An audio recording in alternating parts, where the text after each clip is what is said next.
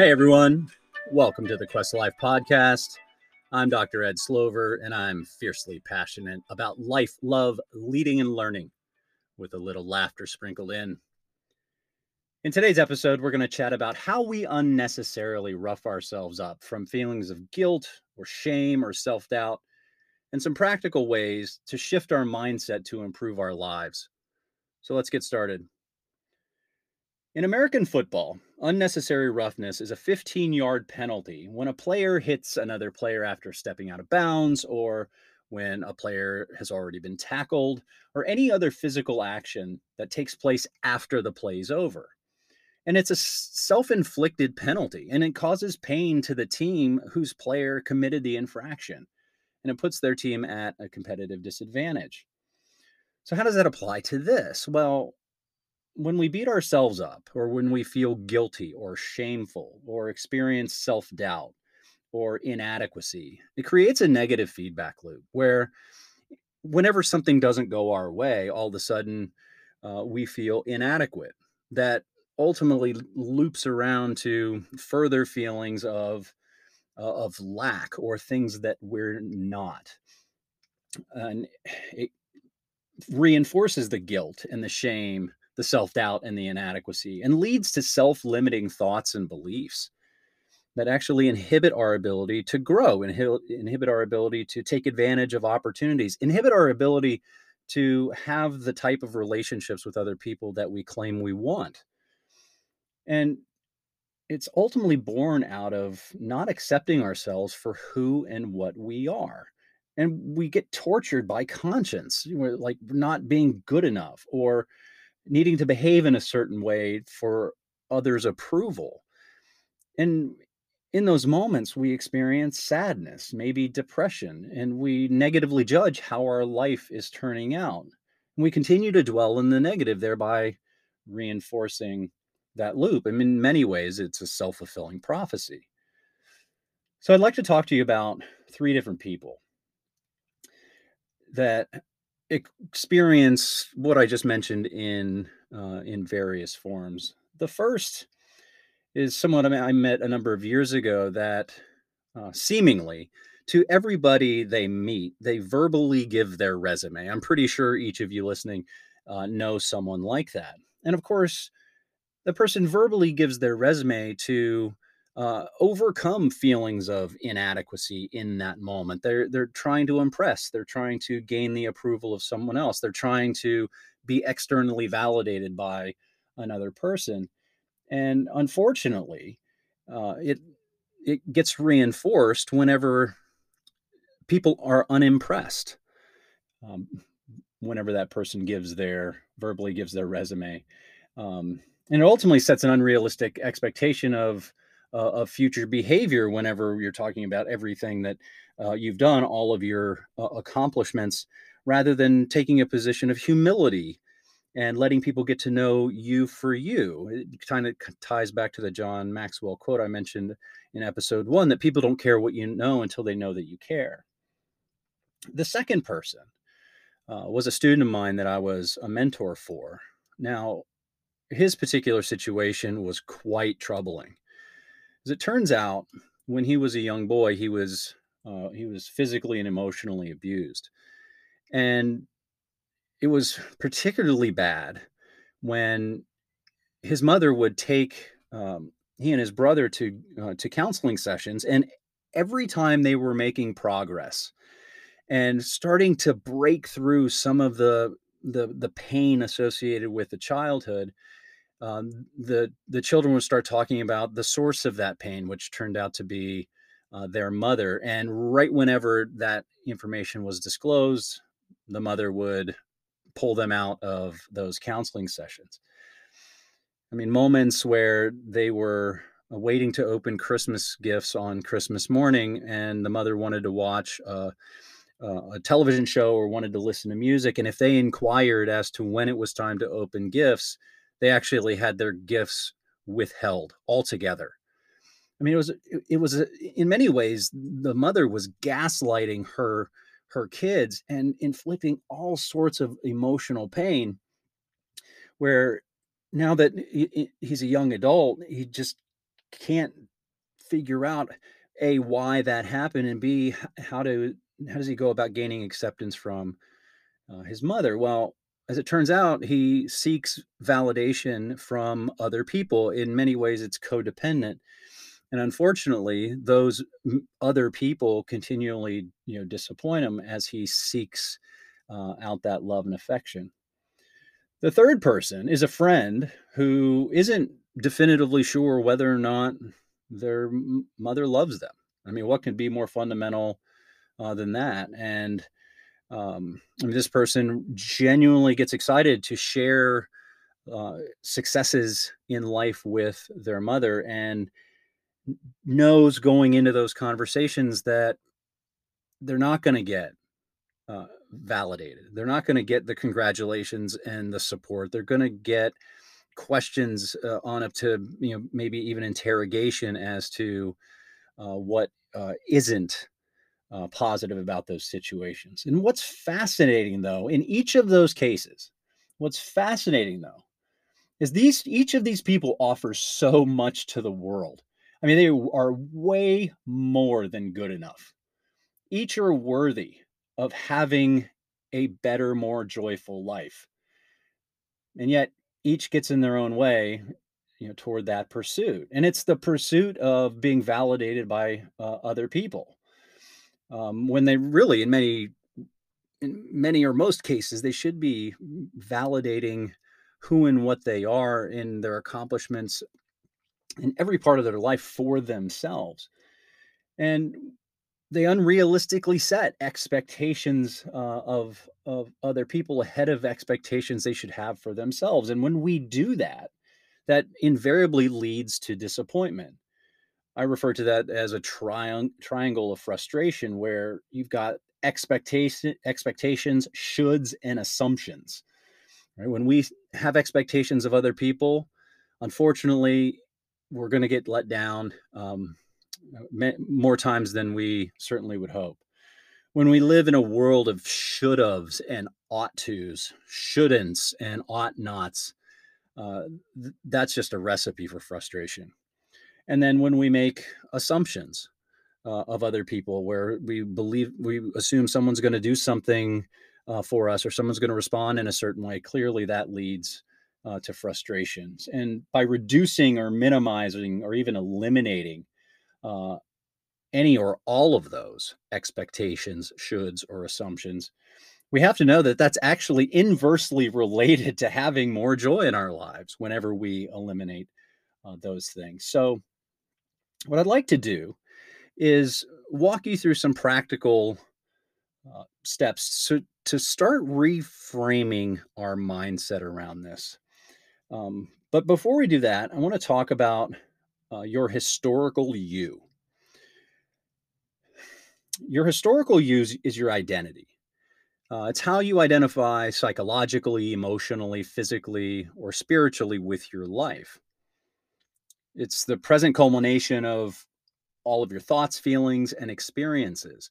The cool thing is if that if you want to change something, you want to make something different, something better, something more, if you want to find joy and peace, you get to be the author of the next chapter of your life, to revise how you identify with your life to, to an acceptance of who and what you are. And what's really cool is once you get there, it produces calm. It helps to mute the negative self talk that isn't helping you, that isn't adding value to your life.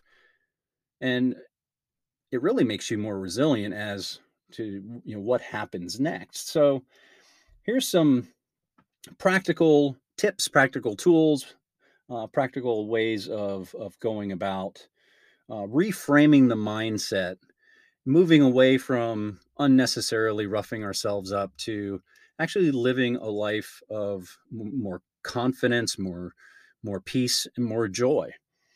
And the first is uh, it's called the spider diagram. What I'd like you to do is I'd like you to uh, hold out one of your hands where you can see see your palm and spread your your fingers out. Your thumb is what's the best thing that can happen here. So you're in you're in a particular situation and you're assessing the possible outcomes, your thumb then ans- helps answer the question what's the best thing that can that can come out of this? What's the best thing that can happen here? On the other side your pinky asks the opposite question what's the worst thing that can happen here? And then somewhere in the middle you you answer the question what's the most likely thing to happen here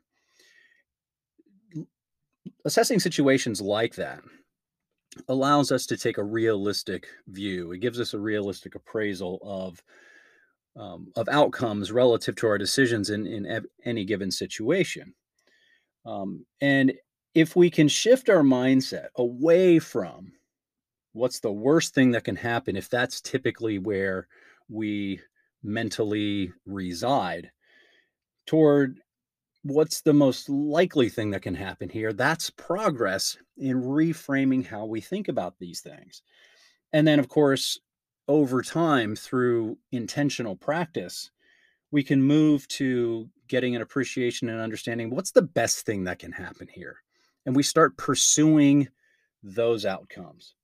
We start actively hoping for better things in our lives.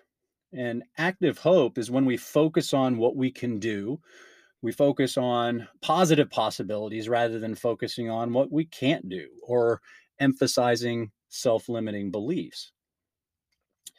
So, through the spider diagram, we first take stock of what the best thing that can happen here is, what's the worst thing that can happen here, and then what's the most likely? And then assess our starting point without judgment certainly no not looking at it through a negative lens but it really is a starting point to reframe how we go about uh, our thought process here. So for example if what the worst thing that can happen is is our inadequacies or our faults get exposed over time, we can look to reframe that thought process to say, hey, you know what? These inadequacies and these faults, well, they're really in many ways gifts because they're opportunities to learn and improve upon.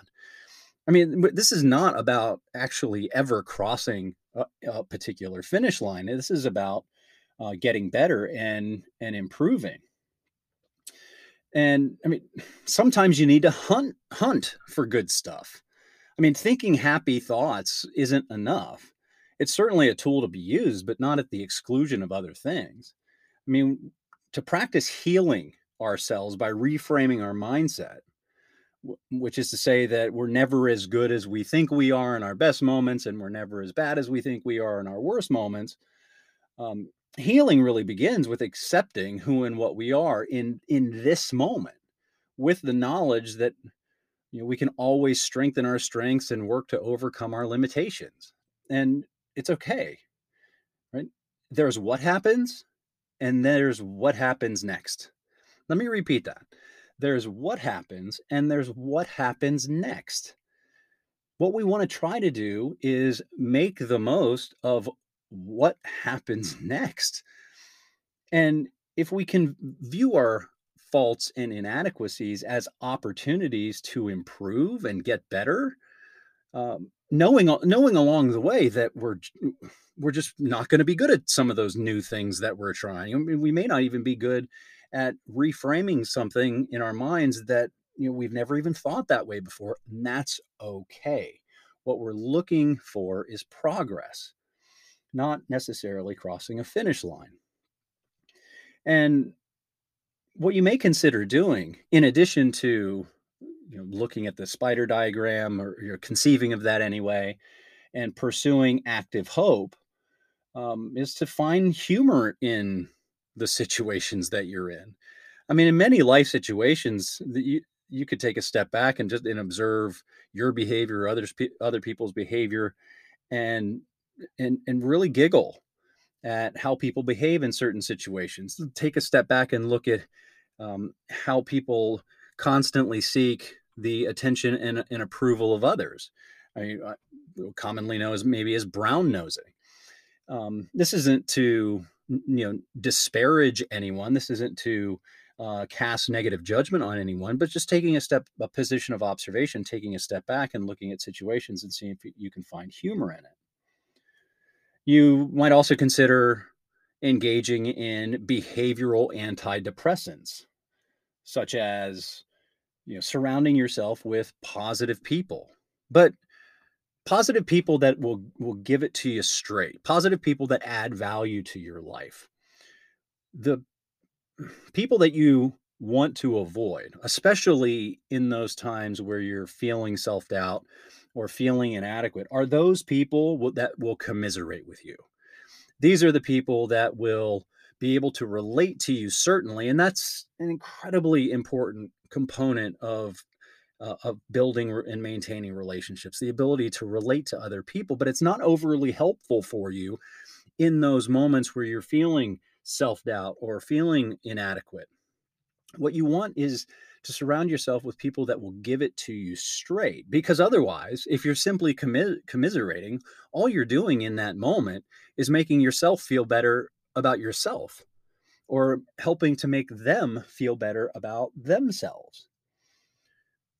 So, surrounding yourself with people that you trust, that surrounding yourself with people whose opinion you care about, whose perspective that you value. You know, this person is going to give you an honest appraisal of what's going on in the moment. So that's the first behavioral antidepressant. The second is physical activity. Go take a walk, maybe go to the gym, maybe get on a bike, maybe do jumping jacks, dance, do something, get the endorphins pumping. Um, exercise promotes blood flow to the brain the hormonal release through physical activity is it's in and of itself is a natural antidepressant. Uh, learn to play an instrument, all the while knowing that if you've never played the instrument before, you're not going to be good at it. That's not the point. The point is to engage in something in a new and different way, right? Get out into nature, go sit under a tree, maybe take a book, um, go lay in the grass and look up at the clouds and you know try to uh, imagine the various shapes that are in the clouds. Go out at night, lay down in the grass, look up at the stars, um, the magnificence of the universe. Um, listen to uplifting music, start a hobby, right? Chase gratitude. Find those things in the moment. As I mentioned earlier, sometimes you have to hunt for the good stuff. And once you find it, you can be grateful for it. I mean, these are the blessings of our lives.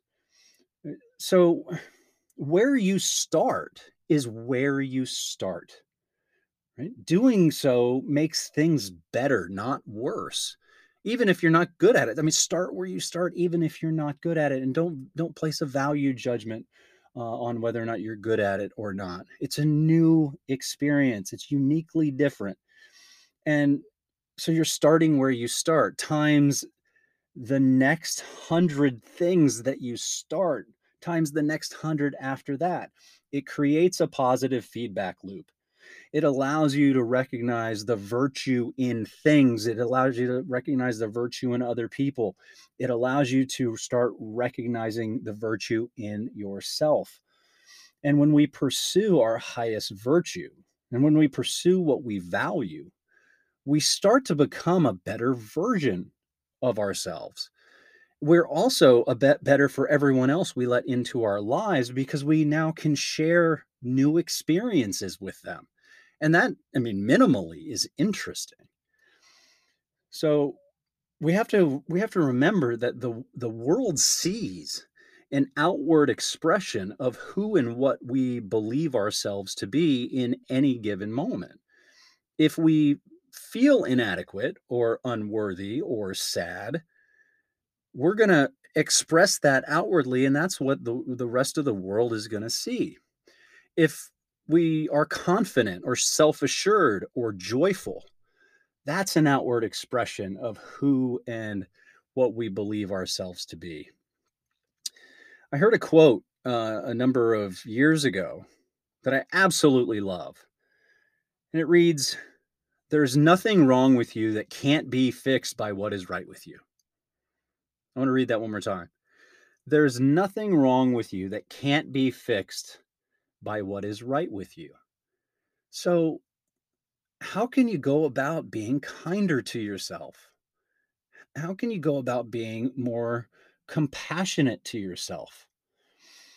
I mean, when the kid on the schoolyard in the schoolyard when uh, when we were younger that mocked or ridiculed us sold us something our spouse or significant other that's verbally or emotionally abusive is selling us something. The adult from our past a parent a teacher a coach you know, whomever that told us we're not good enough or we'll never amount to anything sold us something. And we believed it. We bought it. We bought what other people were selling us. I don't know about you but i want my money back now, as we near the end of the podcast, I want to I want to paint two pictures, and this speaks to the idea of uh, becoming more resilient. And becoming more resilient allows us to face the adversity in life much more uh, directly. It allows us to face the challenges in, in life much more self assuredly. And it's something that we can always improve at. So I want to paint these two pictures. Imagine that you're in a boat and you're out on a body of water, but it hasn't rained in a while. And the water level has uh, decreased quite a little bit. And so you're in this boat and you reach a spot on, in the, on the pond or on the lake where the water level is extraordinarily low and the poss- possibility of bottoming out is uh, significantly greater. When we bottom out, what that indicates for us is that we haven't engaged in enough behaviors or we haven't had enough encouraging thoughts that recharge us, that reinvigorate us when we engage in those behaviors that recharge our batteries, so to speak, or when we encourage thoughts that help reframe our present mindset, that's reinvigorating. That helps fill that pond back up. And the likelihood of bottoming out decreases. That helps to build resiliency. So, the other picture is I want you to imagine in one hand you're holding a tennis ball, and in another hand you're holding a tomato. The typical idea of resiliency is the tennis ball, where whenever we squeeze that tennis ball, um, it certainly, you know, it certainly squeezes in, it dimples a little bit, and then when we let it go, it bounces back to its present form, and that's how we view um, what it means to be resilient that whenever we face the adversity of life the stresses the pressures of life that we just simply bounce back. And while that is an apt metaphor for someone who is you know incredibly resilient it doesn't necessarily apply to everybody. And so in your other hand you are holding a tomato. Well what happens when you squeeze that tomato? I mean imagine squeezing that thing really really hard what happens to it? It, it explodes. Seeds everywhere. It's a massive mess. Um, and it's really disconcerting because not only do you have to clean up uh, all of this mess, there's just a lot of it. But what if you reframed your mindset and thought about it this way that the seeds that exploded out of this tomato actually are capable of sprouting into new tomato plants, which is an appropriate metaphor for the fact that we grow during times of challenge. We grow during times of adversity. We grow when things are messy. Two different viewpoints on uh, on becoming more resilient. Here's a key takeaway you get to choose. You have control over your decisions, over every next decision. You choose the next course of action and how you'll respond. Um, in it every next situation every next interaction you have with someone every next room you walk into you get to choose do you want to show the world inadequate unworthy sad or do you want to show the world confident self-assured joyful right you and your life and my life it's a gift you are a gift. Your life is a gift. Your life is an unfinished gift. If you were a finished product, then there really wouldn't be anything left to do. There wouldn't be anything left to improve upon.